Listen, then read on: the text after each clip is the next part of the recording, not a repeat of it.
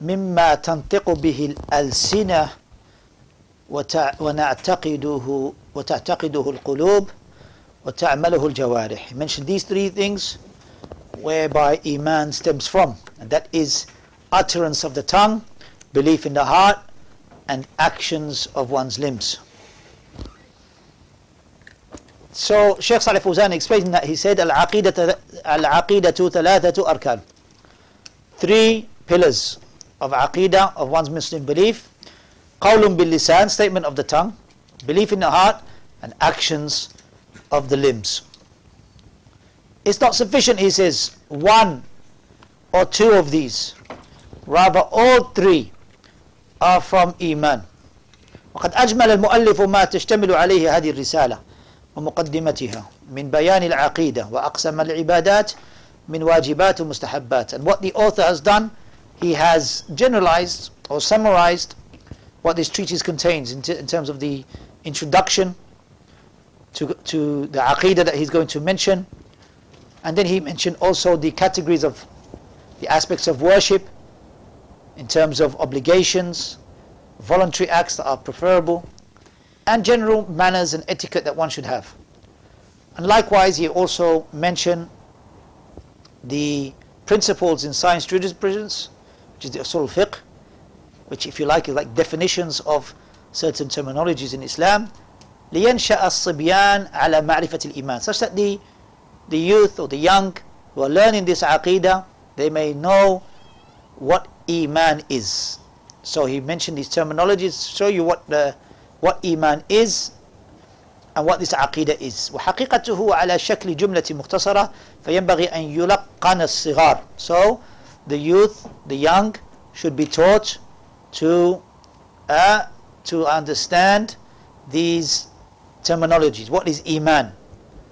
That Iman is in three: statement of the tongue. The highest form of Iman is to say La ilaha illallah, which is a statement of the tongue. The lowest form of Iman is imatatul adha anit tariq, to remove a harmful object from the path. Wal haya'u shu'batun min al-iman, and shyness is a branch of faith which stems from the heart. So the sughar, the young, should be taught these type of mutun mukhtasara, these type of texts that are summarized, لأنها مدخل إلى العلوم, because it is like an introduction to the various different sciences. فهي الأصول, and it is the fundamentals that one should know. These are foundations that one should be aware of. ولهذا يقولون من حرم الأصول حرم الوصول. Whoever does not know the foundations, he will not reach his goal. من حرم الأصول حرم الوصول. He will not know his goals. He will not reach his goals and objectives. Usul fiqh actually is important, like studying waraqat, studying with the Shaykh, alim, Salafi, who can teach you the usul fiqh.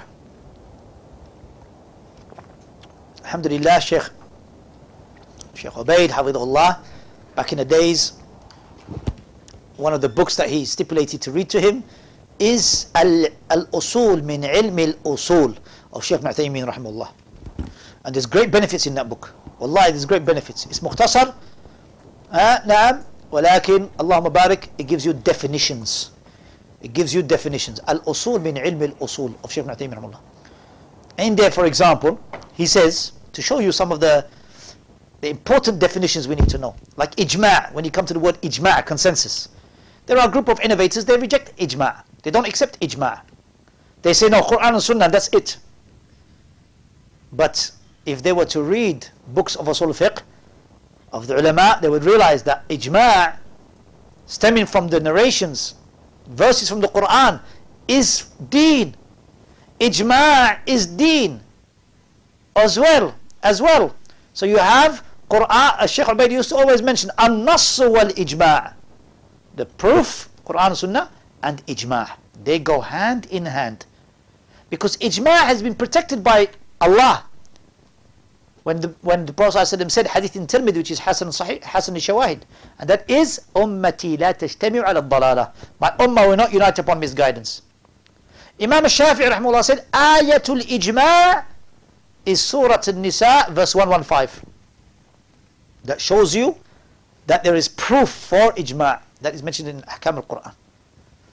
Ayatul Ijma'. What is Ayatul Ijma'? وَمَنْ يُشَاقِقَ الرَّسُولَ مِنْ بَعْدِ مَا تَبَيَّنَ لَهُ الْهُدَى وَيَتَّبِعْ غَيْرَ سَبِيلِ الْمُؤْمِنِينَ نُوَلِّهِ مَا تَوَلَّى وَنُصْلِهِ جَهَنَّمَ وَسَاءَتْ مَصِيرًا. Whoever contends with the Messenger after the guidance has been given to them, and he follows a path other than the way of the believers, Ijma'. The believers, the Sahaba, Ijma'. So it's not enough just to go against the Messenger ﷺ. And he follows a path other than the way of the believers, the consensus of the Sahaba. They will leave him in the path he has chosen and land him in the hellfire. And what an evil place that is. So this Ijma', what is the Ijma'? What is the Ijma' that is binding? The Ijma' that is binding, as Ibn Taymiyyah rahimahullah said in Al-Aqid Al-Wasatiyya at the end of his book, he said the ijma' that is mu'tabar, that is understood and that is taken, is the ijma' of the Salaf. Because it was easy to ascertain ijma' then. They were all in one place, or one area. The ijma' of the Sahaba, easier to ascertain ijma'. Alhamdulillah, you have books of the scholars like Imam al-Ajurri. Imam al-Ajurri rahimahullah has got a book called the Sharia, where he mentioned وَأَجْمَعَ الصَّحَابَ وَأَجْمَعَ الصَّحَابَ وَأَجْمَعَ السَّلَفِ, and he showed us where the ijma' is. And other than him, from the scholars, they mentioned ijma'. So ijma', Shaykh Ibn Uthaymeen rahimahullah says, it is impossible that the Sahaba unite upon a matter and differ with the Sunnah. That's a beautiful benefit. That is in al-usul min al-ilm al-usul. It is impossible that they unite upon a matter and they oppose the Rasul sallallahu alaihi wasallam. And that's why the ijma' of Sahaba is deen, because it is in line with what the Rasul sallallahu alaihi wasallam said anyway. It is in line with the aqidah and the manhaj of Rasul sallallahu alaihi wasallam. So they are on par. They are protected. That's why the Prophet sallallahu alaihi wasallam said, "Alaykum bi sunnati wa sunnati al-khulafa ar-rashidin al-mahdiyyin." So that is ijma'. And also Allah said, Surah Al-Baqarah 137, وَإِنْ آمَنُوا بِمِثْلِ مَا آمَنْتُمْ بِهِ فَقَدِ اهْتَدَوْا. And if they believe as you Sahaba believe, ijma', then they will be guided. That is proof after proof that ijma' is deen. There was a takfiri, he used to go around in London, Ilyas al-Takfiri. He used to say that there is no ijma'. SubhanAllah. Later on, he used to say music is allowed as well. He used to say many things strayed. He used to criticize Shaykh al-Albani rahimahullah. And he used to think that he was a muhaddith, this man. We consider him to be muhaddith, not muhaddith. Muhaddith, innovator, innovating the deen of the religion. Not a muhaddith. And where is he now? You see, anyone who ends up speaking against Ahl al-Ilm and speaking and becoming arrogant, they claim something. They claim that Layla is theirs, and Layla says, I don't belong to any one of you. كلهم يدعوا وصلا بليلى وليلى لا تقرهم بذلك. She says, I don't belong to any one of you. They all claim Layla is theirs. But Layla says, I don't belong to any one of you. So you can claim something, but the reality is something else. So, علم الأصول فقه is important to study, but study with a scholar in who has the correct understanding, correct belief, correct methodology. He'll put it in the right place, put the affairs in the right place. And it is like definitions. As for Qawaid al-Fiqhiyya are principles in fiqh, derived from the narrations. Like for example, Shaykh al-Sa'di rahimahullah, he said, "An-niyyatu shartu nisa'i lil-amal, biha as-salahu wal-fasadu lil-amal." Intention, an-niyyatu shartun, is a condition for all actions. Where is that derived from? Hadith. إِنَّمَا الْعَمَالُ بِالنِّيَّاتِ. So you can see they are all derived directly from the narrations. فَحْرِصْ لِفَهْمِكَ لِلْقَوَاعِدِ فَحْرِصْ لِفَهْمِكَ لِلْقَوَاعِدِ فَتَرْتَقِي بالعلم خير مرتقى وتقتفي السبل الذي قد وفقا. Shaykh al-Sa'di rahimahullah says, so be ardent in learning the principles of fiqh, and you will be raised with the ilm, because you'll be putting everything in its place, and you will follow the path of those who have been enlightened. You will follow the path. وَتَقْتَ فِي سَبِيلِ الَّذِي قَدْ وُفِّقَ. So learn usul is good. Learning usul and learning from the aqidah, the correct aqidah. فالمبتدئ صغيرا كان أو كبيرا لا يبتدأ له بالمجاميع الكبار. So the one who starts as a beginner, he doesn't learn from the big books, but rather he starts with the smaller books. So you shouldn't start with Bukhari. And from the strangest of affairs that I've seen is some individual, I don't know who he is, but it just made me realize that this is not the way of the Salaf, not the way of the scholars. He's teaching in America Fath al-Bari. You're teaching, mashallah, they've got that far. Now you're teaching Fath al-Bari. Fath al-Bari, the explanation of Bukhari. Shaykh Fawzan is saying, don't even teach Bukhari yet as a beginner. You want to read Fath al-Bari, you read it yourself. You want to teach it? Where have you reached? You must be some big scholar in America that nobody knows you. Or Muslim. Yes, study these books, but first, before these books, study the smaller books. Some people, for example, they'll study Mughni of Ibn Qudama in fiqh. Maybe what, 15 volumes?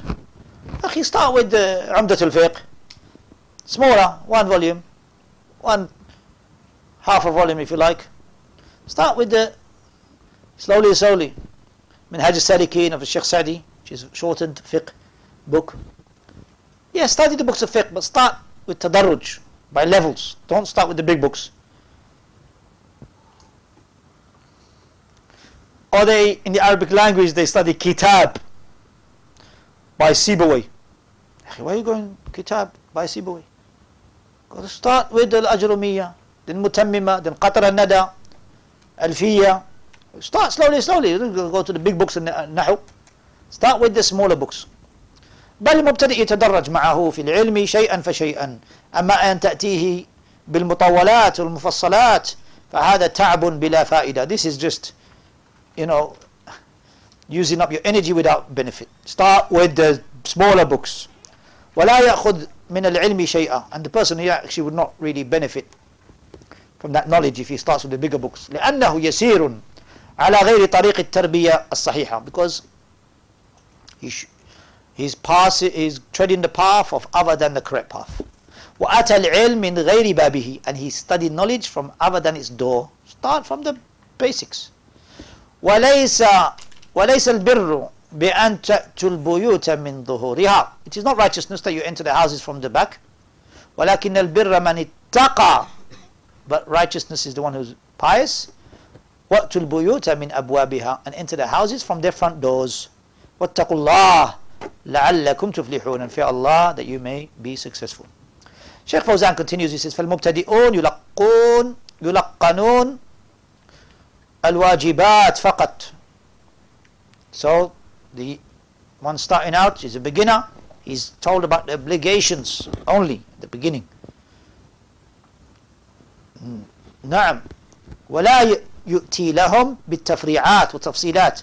You shouldn't start giving them details and branches where they cannot, they haven't even established the wajibat, the obligations.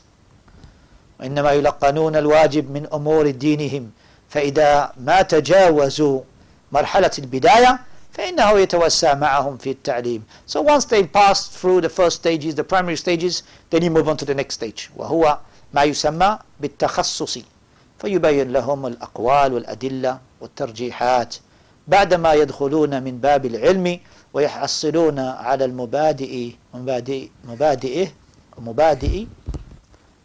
المبادئ فيتدرج معهم شيئا فشيئا من الكتب المختصرة إلى كتب المتوسطة إلى الكتب المطولة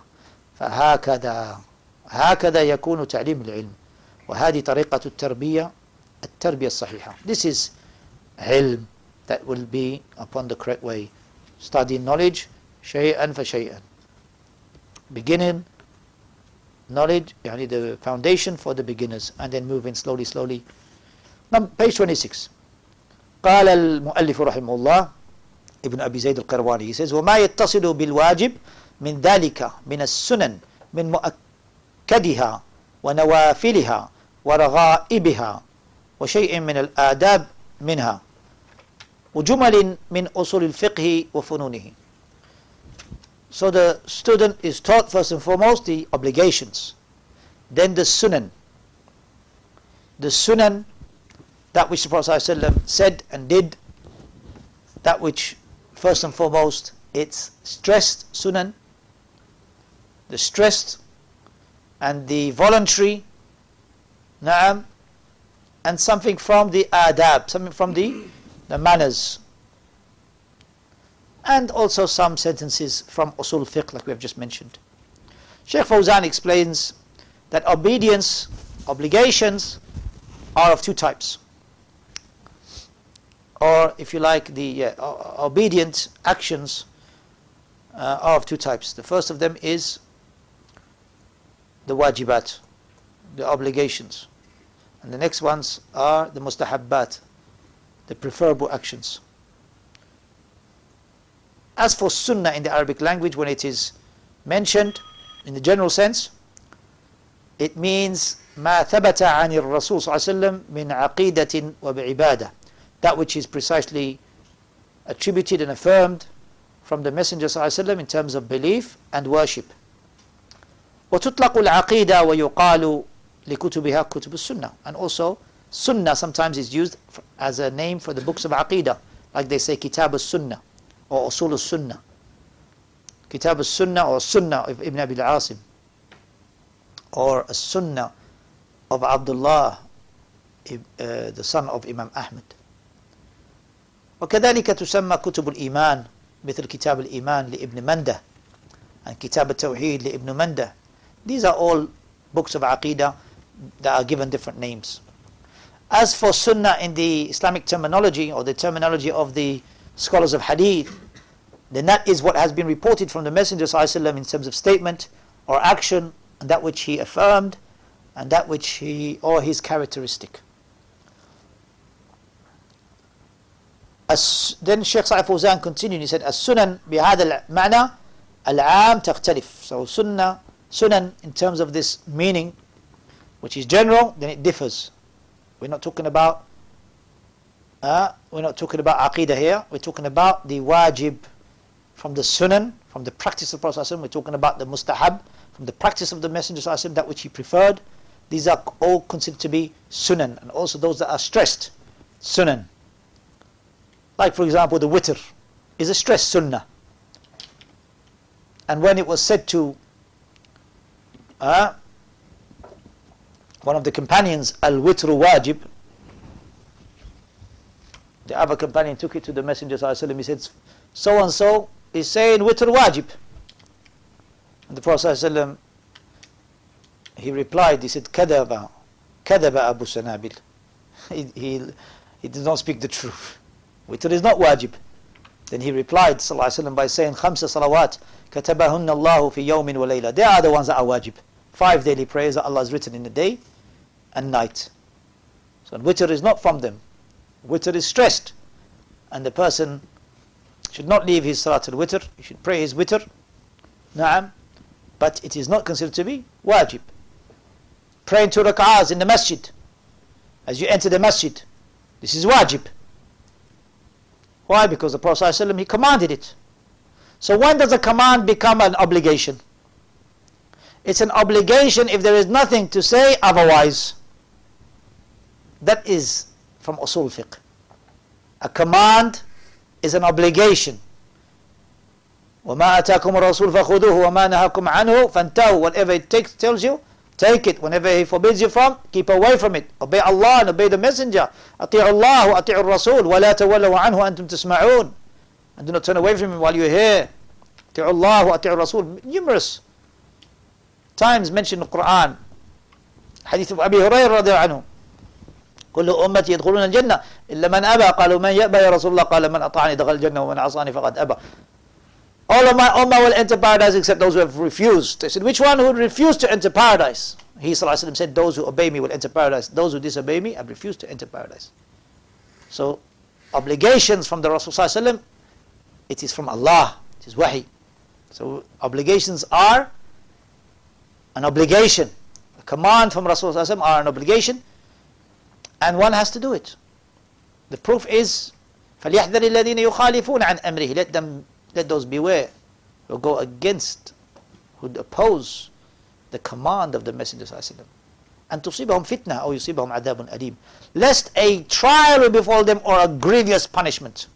I remember back in the days, Hizb al-Tahrir, they put a poster out, an article out. They said, Omar Bakri said, it only becomes an obligation if there is a punishment attached. And he was using that in order to say the beard is not obligatory. We say to him, the verse already mentions punishment. Allah yahdik. The verse already mentions that if you go against his command, you're going against the command. You've already been threatened with a punishment. فَلْيَحْذَرِ الَّذِينَ يُخَالِفُونَ عَنْ أَمْرِهِ أَنْ تُصِيبَهُمْ فِتْنَةً أَوْ يُصِيبَهُم عَذَابٌ أَلِيمٌ. And the Prophet ﷺ did not make any leeway for you not to grow your beard. قَصُّ الشُّارِبَ فَوَلِهَا. Trim the moustache and grow the beard. In different wordings. Let it go, let it grow, grow your beard. When a Persian man came with a big moustache and no beard, the person turned away from him. And then when he came, the man said, who commanded you to do this? He said, my Lord commanded me to do this. The person asked him, who commanded you to do this? He says, my king or my leader. So he said, my Lord commanded me to do this, to grow the beard. Trim the moustache and grow the beard. Abdullah ibn Umar radiallahu anhu was the one who narrated the hadith and the one who narrates A'lam ibn rawa. The least that you can cut is after a fistful. Then you can cut. Before a fistful, nothing is mentioned. They said to Mughamsi, somebody called on the phone. They said to him, yeah, Sheikh, you're Sheikh, but you don't have beard. You just have small 1 millimeter beard. How is your Sheikh? He said, and he philosophized, he said, yeah, but the Prophet ﷺ didn't say how long. SubhanAllah. Didn't the Prophet ﷺ say, follow the Sahaba? The Prophet ﷺ said, let it grow. Sahaba, no one cut his beard under a fistful. The only narration we have is Abdullah ibn Umar and other Sahaba and Tabi'in after a fist. As for before a fist, there's nothing mentioned before a fist. So where did you get your deen from? As for us, we take our deen from the sons of the Sahaba, from the Sahaba. Where did you take your deen from?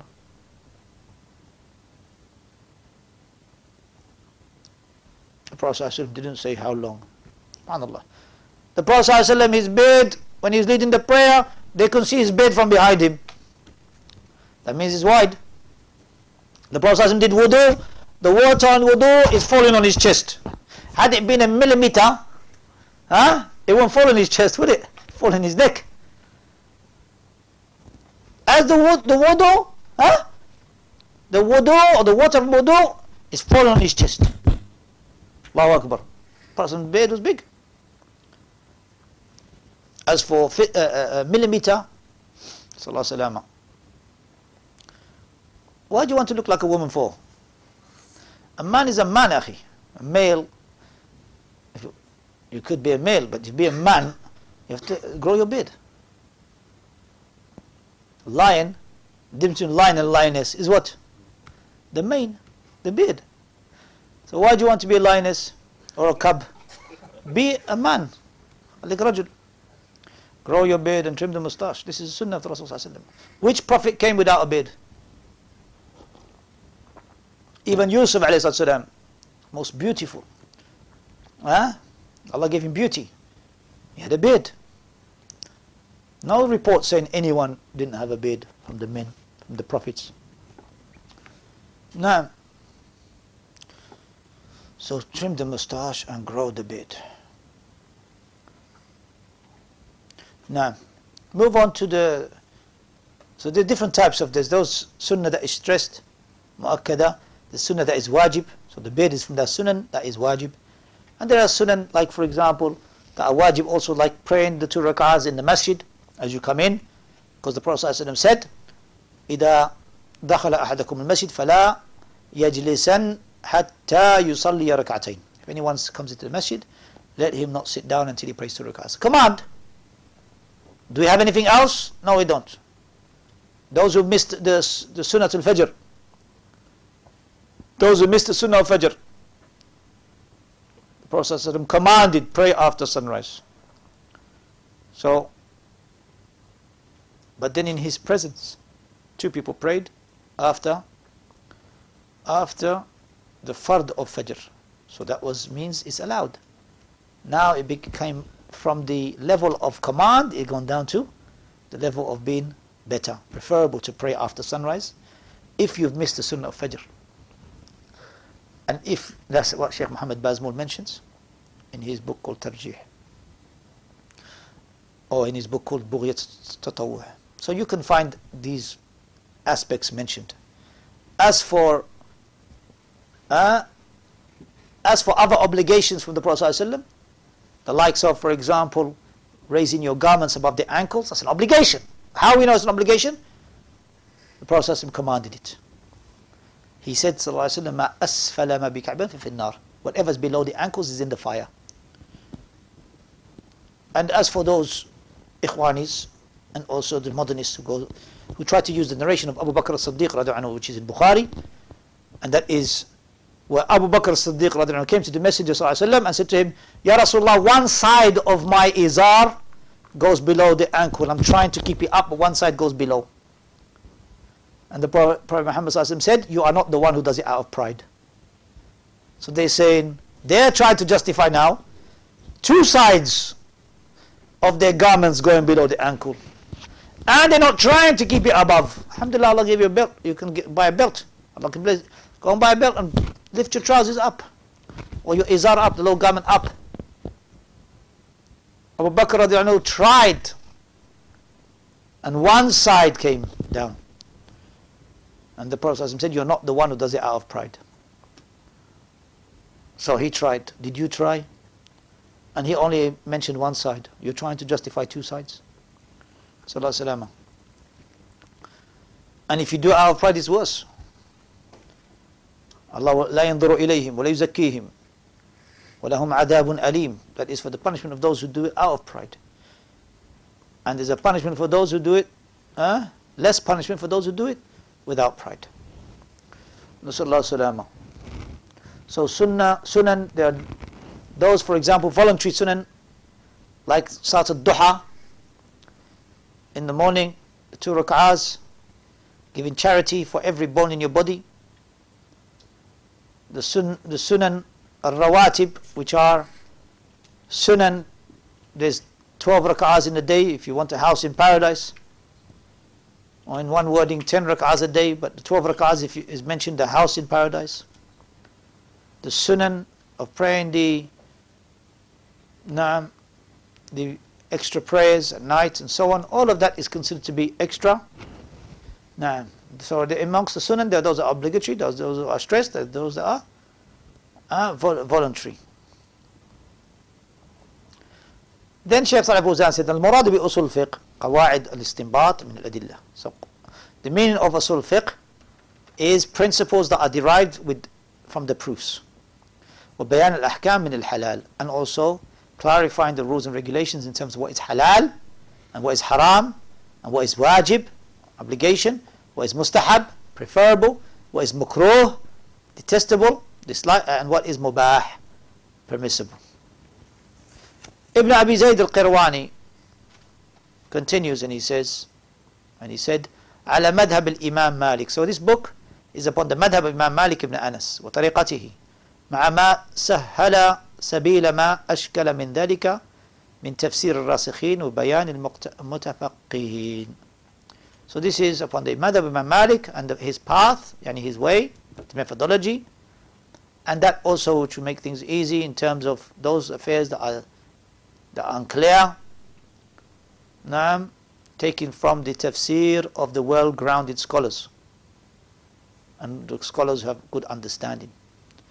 Imam Malik rahimahullah is from the scholars of Medina, the Imam of Dar al-Hijrah, and he is well known, who died 179 Hijriya, and from the 4 Imams that are well known.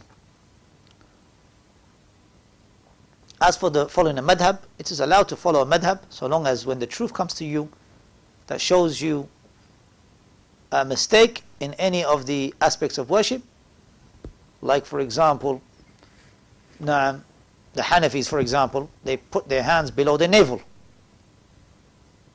From the narration of Ibn Mas'ud radhiallahu anhu, this narration is da'if, and he opposes the numerous narrations of the hands, the right hand and the left hand on the chest. The numerous narrations that you can find in Musannaf Ibn al-Shaiba, that you can find also in the Musnads.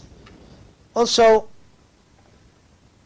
Imam Malik, for example, in his lifetime, he was beaten on his arms, and when he came out to the prayer, he led the prayer while his arms are by his side.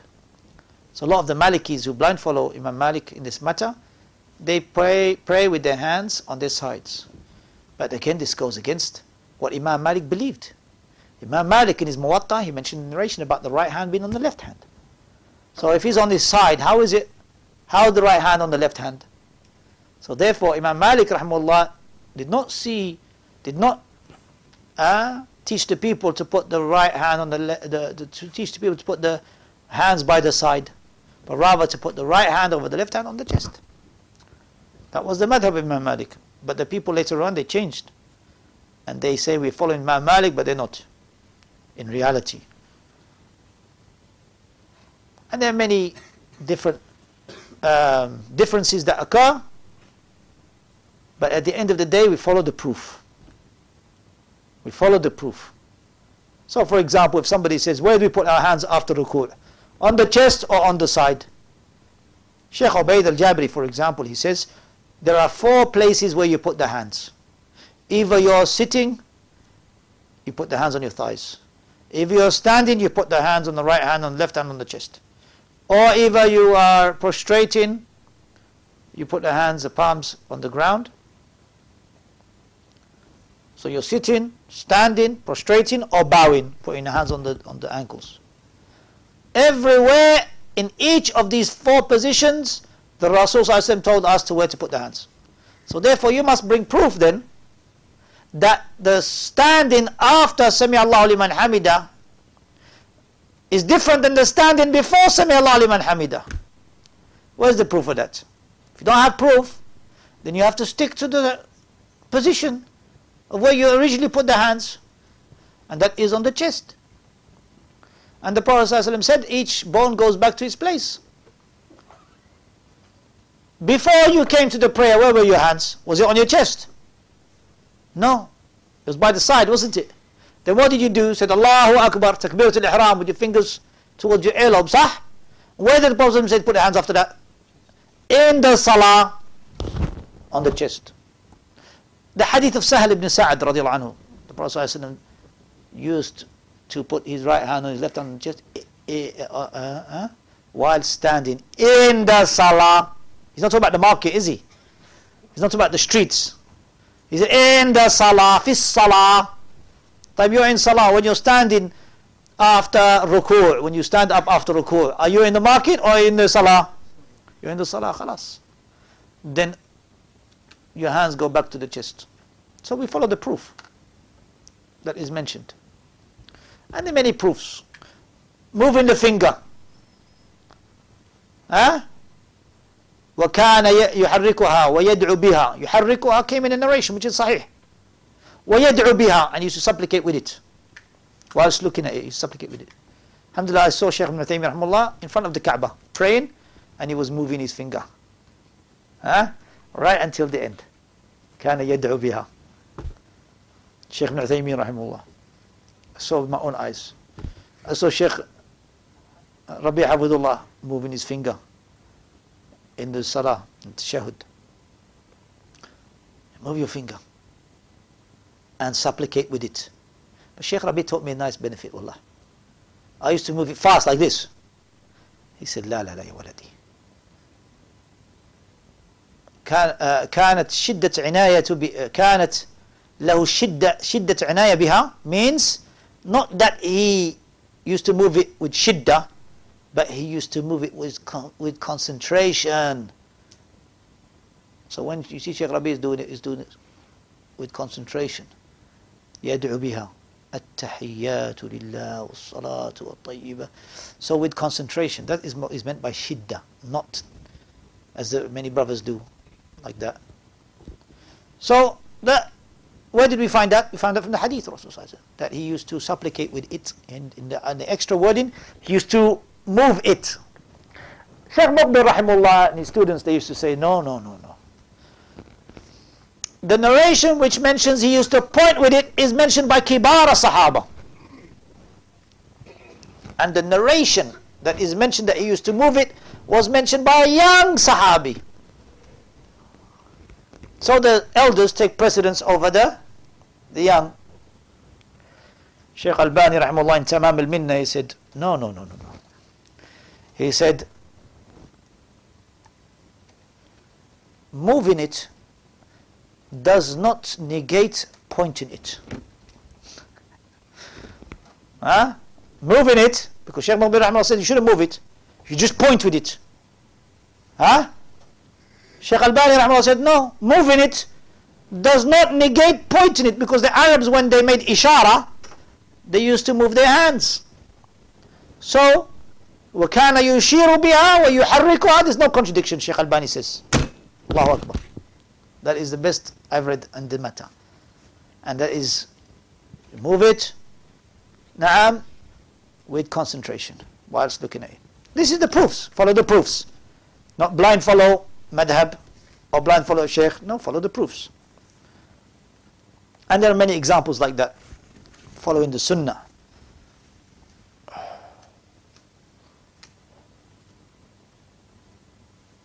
Na'am.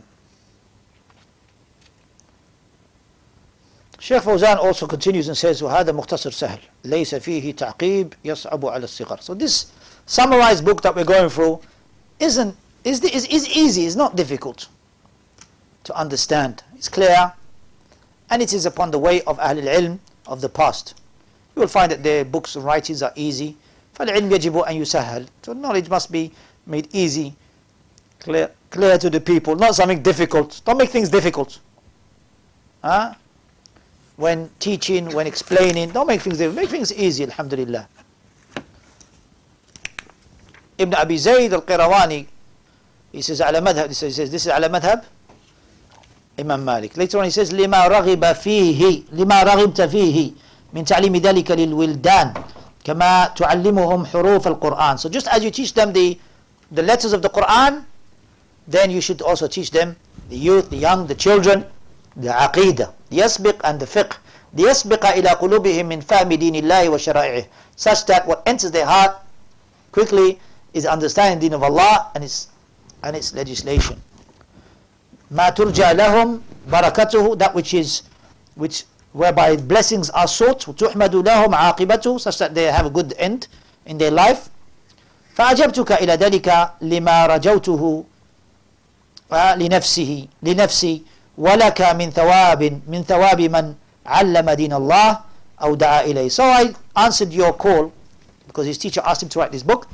So he answered his call in that which he sought himself from reward in teaching the deen of Allah.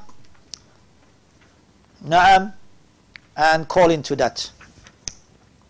وَعْلَمْ أَنَّ خَيْرَ الْقُلُوبِ أَوْعَاهَا. Know that the best of hearts are the hearts that gather good. Shaykh Salih al-Fawzan, he says, يخاطب معلمه بأنه أجاب طلبه في تأليف هذه الرسالة ومقدمتها، فقد طلب منه أن يؤلف هذا المختصر ليرقنه للولدان الصغار الذين يدرسهم القرآن، فيكون تعليمهم شاملا للقرآن وللفقه، وهذا من أحسن طرق التعليم أن تراعي فيه المدارك بالتدرج. نعم, this is the best way to learn, and that is you learn by stages, teaching the young the first level, then the second level, then the third level, and so on and so forth. So here we start likewise with Usul al-Thalatha, then Qawaid al-Arba'ah, then Kitab al-Tawheed, then Kashf al-Shubu'at, then Al-Aqid al-Wasitiyah, then Al-Aqid al-Hamawiyah, then Al-Tadmuriyah. This is how the scholars mention these particular books. And likewise studying Umdat al-Ahkam, before that 40 Hadith, then Umdat al-Ahkam, then Bulugh al-Maram.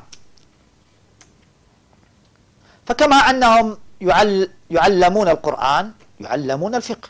So just as they are taught the Quran, they should also be taught fiqh, how to worship Allah. ليجمع بين تعليم القرآن وتعليم الفقه والعقيدة. هذا أحسن الطرق التعليم. This is the best way of learning.